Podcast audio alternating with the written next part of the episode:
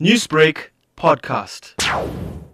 I have just received a letter from uh, James Stout, the chairperson of the, the, Federal Executive, asking me to make a written representation to the Federal Executive why you should not be required to resign as executive mayor. And then I'm going to write back to him now because I would like to prepare myself but in this letter, there's no reasons given that I must respond to as to why I must resign. Let's look at what the second deputy chairperson of the Federal Council, Natasha Mazzone, has said.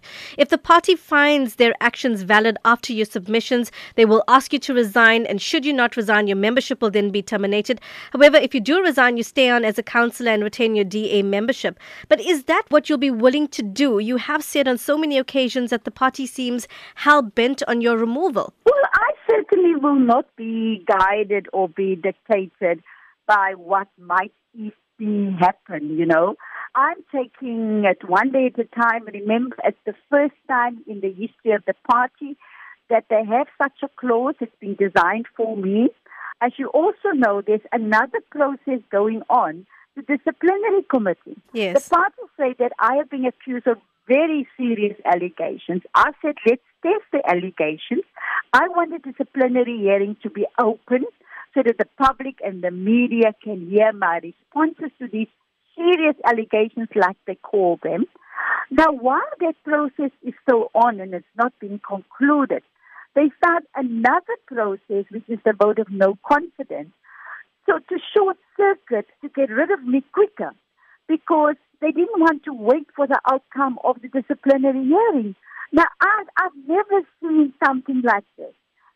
They had waited for the disciplinary hearing to conclude, then you could have said that I am guilty of something and therefore I need to be removed. You mentioned these very serious allegations, according to the party. That's what they've called it.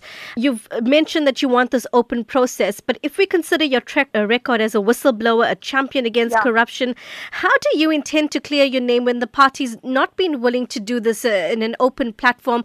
Are you looking at the courts as being a possible uh, solution here? Yes, I've, I've already been to court. There are at least three court cases going at the moment. I only put my faith in the courts because I know that is where I will get a fair process. That's all where, where I'll be able to clear my name. Because for me, the, uh, Genevieve, it's not about staying here and prolonging the process. I want to clear my name. They have dented my reputation. I can't allow that people just make uh, allegations. I never give, been give, uh, given an opportunity to respond. I mean, it's like in the old apartheid days. You came into this party as a champion, as a whistleblower who is renowned, you know, for yeah. your dossiers. And now coming into the party with that kind of reputation and potentially yes. leaving the party with a new reputation, do you still have confidence in this party that you're in? You hit the nail on the head. That's exactly what I'm fighting about to clear my reputation. And I will not allow any party or any person in this country to accuse me of things and then not allow me due process to test those allegations. And that is what the fight is all about.